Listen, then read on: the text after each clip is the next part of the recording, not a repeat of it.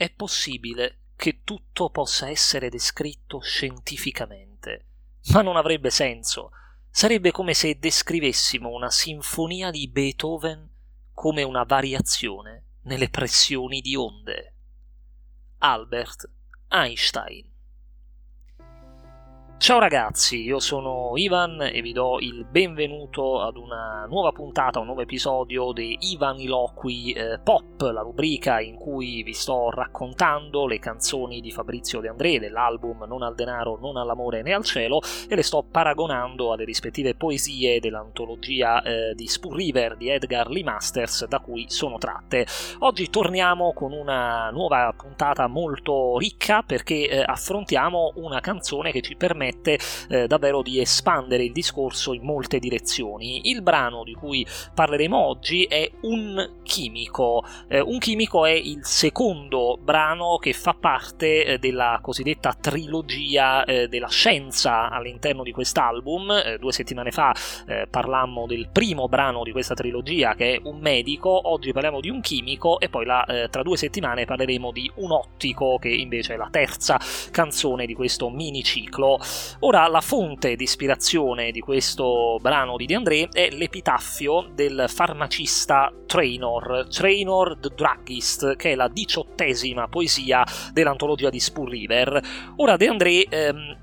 in questo brano, più che altrove, arricchisce di intuizioni molto personali eh, il componimento originale di Masters, che è molto breve, e eh, in molti punti De André si distanzia anche in maniera significativa eh, dal testo di Masters. Delle sette strofe eh, di cui è composta infatti la canzone, soltanto la seconda e l'ultima sono tratte, diciamo, esplicitamente dai versi eh, di Masters. Ora in apertura De André introduce subito il protagonista eh, della canzone, appunto il chimico, che afferma Solo la morte m'ha portato in collina, un corpo fra i tanti a dar fosforo all'aria, per bivacchi di fuochi che dicono fatui, che non lasciano cenere e non sciolgon la brina.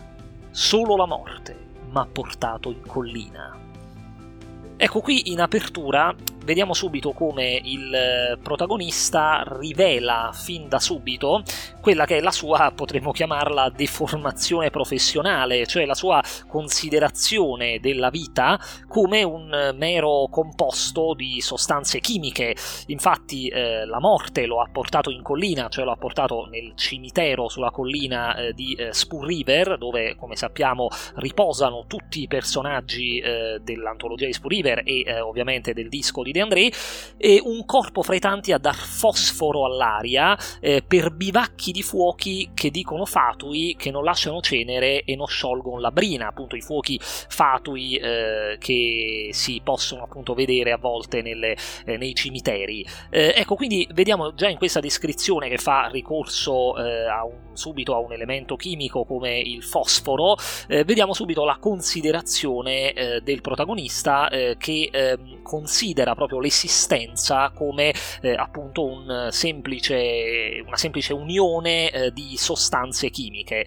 Ora, in questa eh, prima strofa si nota anche una eh, interessante caratteristica eh, stilistica che eh, ricorre un po' in tutto il brano, cioè la ripetizione, eh, talvolta letterale, altre volte invece, diciamo così, semantica, di uno dei cinque versi e in questo caso si tratta proprio di Solo la morte ma portato in collina che viene infatti ribadito proprio alla fine del, ehm, del, della strofa. Ecco, ehm, dopo questo prologo De André, eh, rifacendosi eh, al testo originale, comincia a presentare eh, le perplessità che eh, Trainor, il chimico, nutre nei confronti della previsione, della possibile previsione della buona riuscita dei legami affettivi umani, che ovviamente è un ambito imponderabile che sfugge alle eh, certezze della scienza. Eh, quindi mentre un chimico può ipotizzare con diciamo ragionevole certezza, con ragionevole sicurezza il risultato di una eh, fusione tra elementi, quindi un esperimento chimico in cui si fondono due elementi, è invece impossibile prevedere l'esito de- di un'unione tra esseri umani, cioè se quella relazione tra due esseri umani andrà a buon fine. La metafora tra eh, la, diciamo, l'unione degli esseri umani e l'unione degli elementi chimici è eh, diciamo, il fil rouge che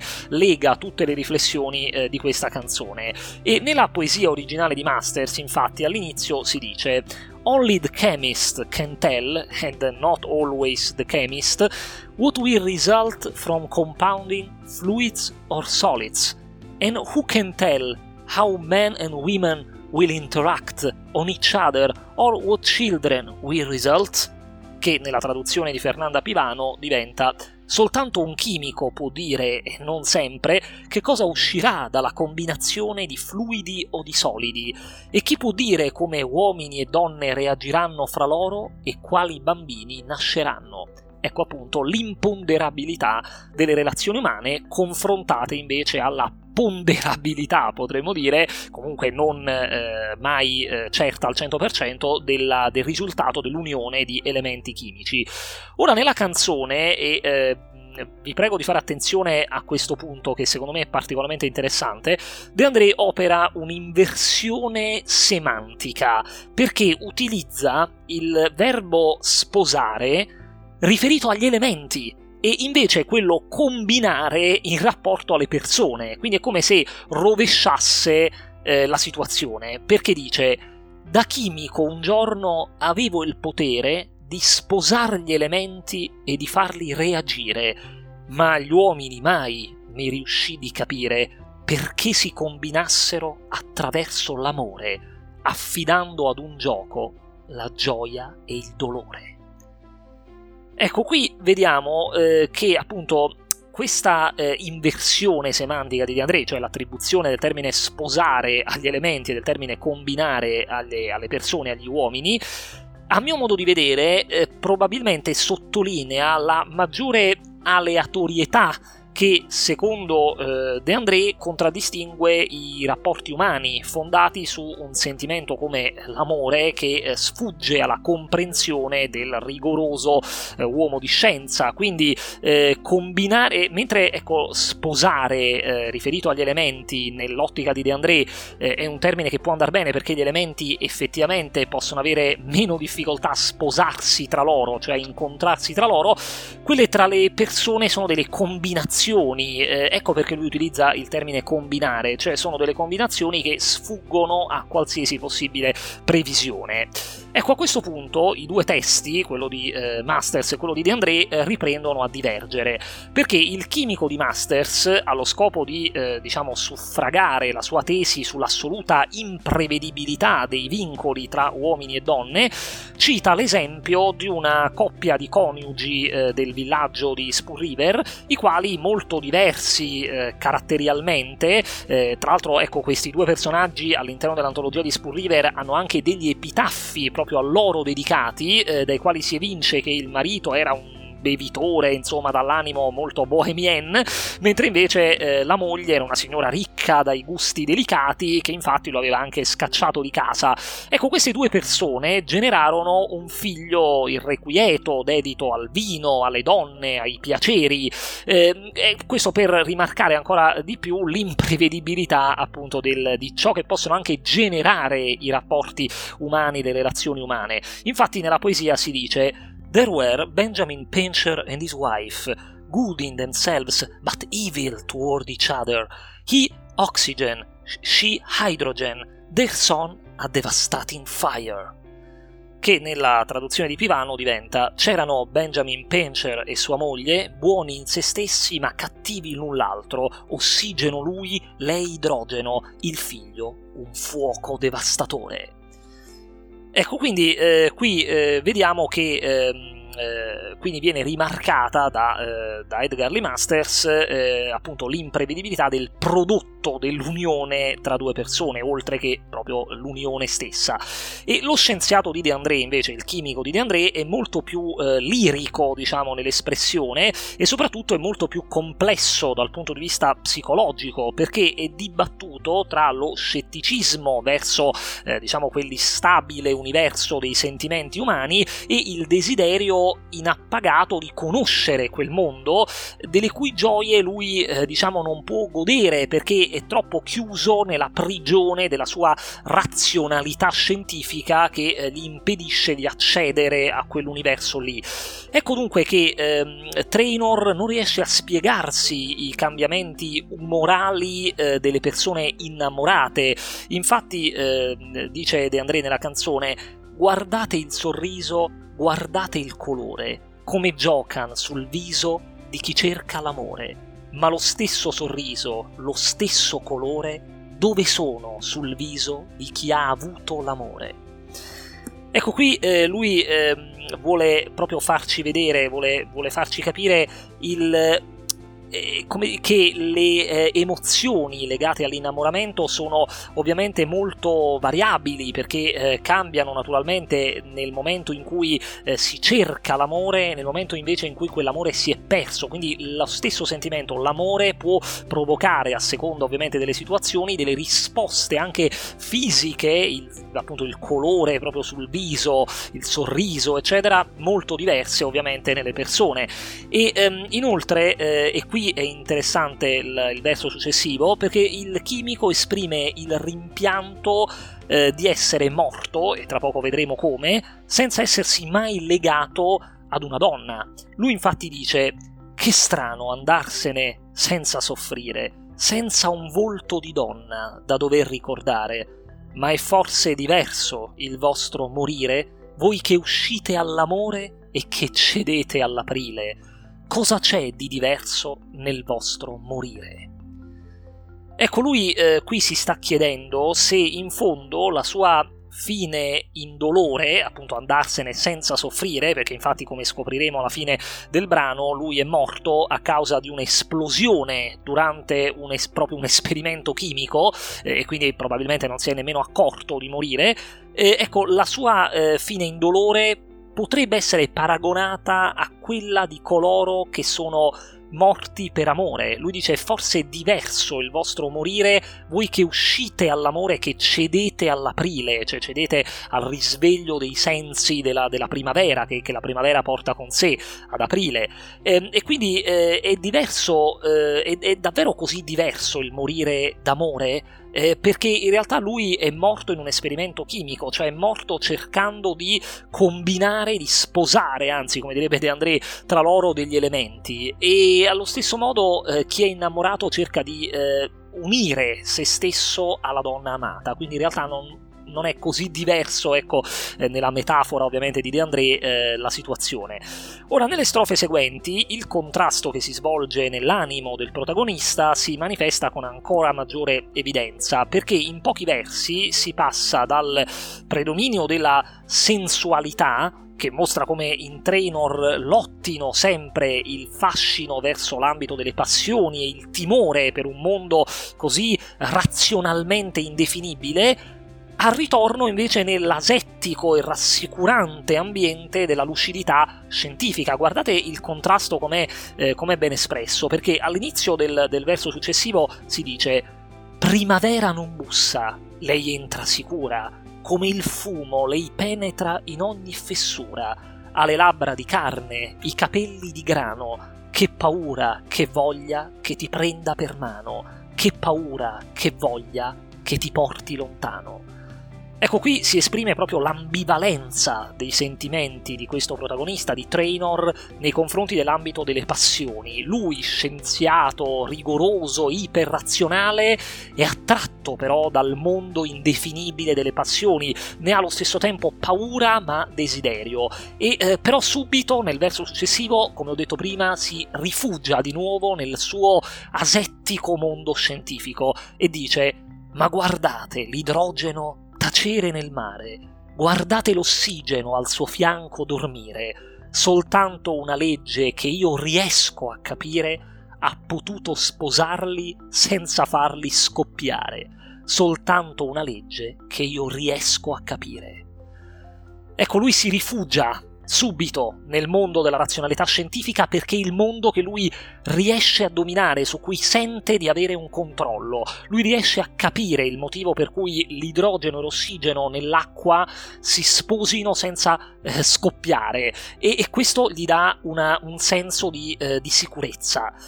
Ecco, quindi eh, constatando la sua incapacità di intuire gli effetti che avrebbe prodotto l'unione con un'altra persona, il chimico sceglie nella sua vita, come vedremo, la solitudine, ma eh, per una sorta di eh, metaforico contrappasso per contrasto, lui morirà proprio a causa della miscelazione di elementi sbagliati. Quindi lui, eh, pur avendo eh, nel corso della sua vita rinunciato eh, a certe cose per paura di avventurarsi in quel mondo inesplorato dei sentimenti, comunque morirà nel tentativo di combinare degli elementi, quindi sarà proprio la sua scienza a tradirlo.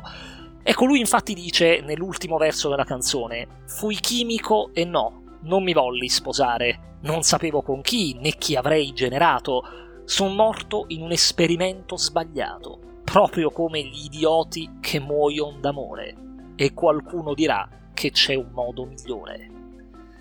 Ecco, quindi lui, insomma, alla fine eh, ha,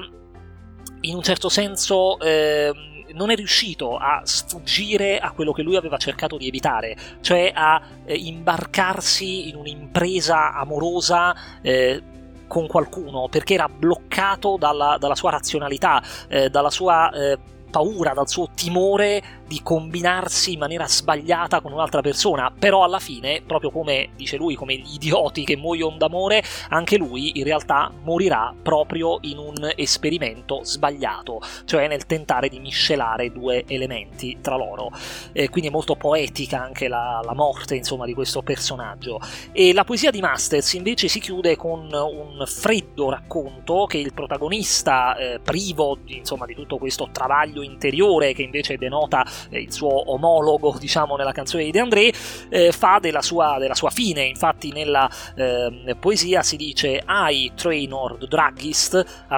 of a mixer of chemicals, killed while making an experiment, lived unwedded ovvero eh, nella traduzione io, Trainor, il farmacista, mescolatore di elementi chimici, morto mentre facevo un esperimento, vissi senza sposarmi. Ecco, come vedrete questo proprio è un eh, resoconto assolutamente asettico, insomma, del, della fine del, del, personaggio, mentre come abbiamo visto nella canzone eh, di De André eh, c'è invece una eh,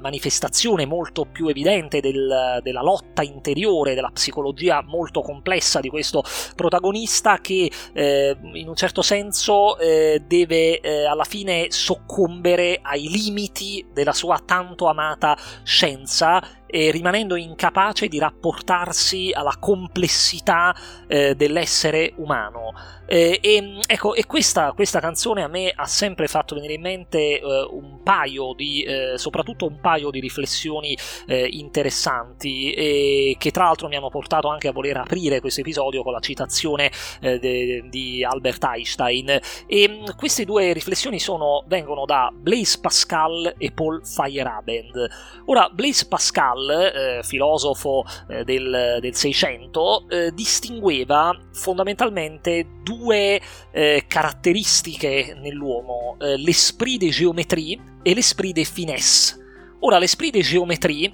era, diciamo, la mm, ragione scientifica eh, discorsiva che, per, che, ha per oggetto gli enti naturali o gli enti astratti della matematica e procede insomma secondo dimostrazioni rigorose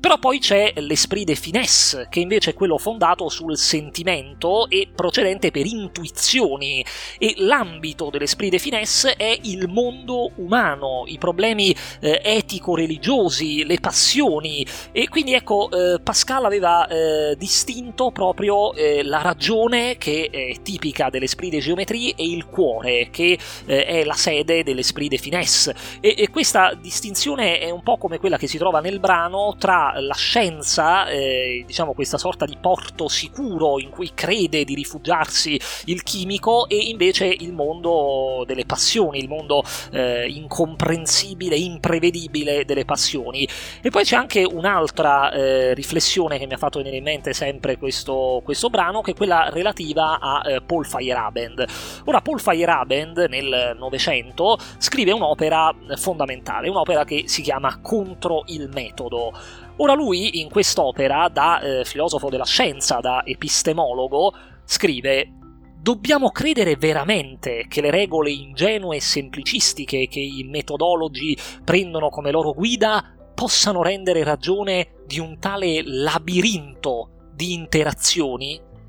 Ecco, eh, Feyerabend eh, in un certo senso eh, afferma che eh, le regole metodologiche devono essere sempre adattate alle circostanze e reinventate sempre di nuovo, aprendosi alla pluralità e allo sviluppo di alternative diverse. Quindi le metodologie ritenute infallibili nell'ambito scientifico in realtà sono eh, da scartare, secondo eh, Feyerabend, perché l'uso di un solo metodo dà una visione insopportabilmente dogmatica della scienza e eh, tra l'altro danneggia danneggia anche la scienza stessa perché non porterebbe a nuove intuizioni che magari possono provenire da ambiti apparentemente lontani dalla scienza come l'arte, eh, come la poesia, come anche la religione, eh, insomma eh, tutto secondo Feyerabend eh, anything goes, cioè tutto può essere utilizzato eh, per un, far partire una sorta di intuizione scientifica. Ora attenzione, Feyerabend non ci sta dicendo che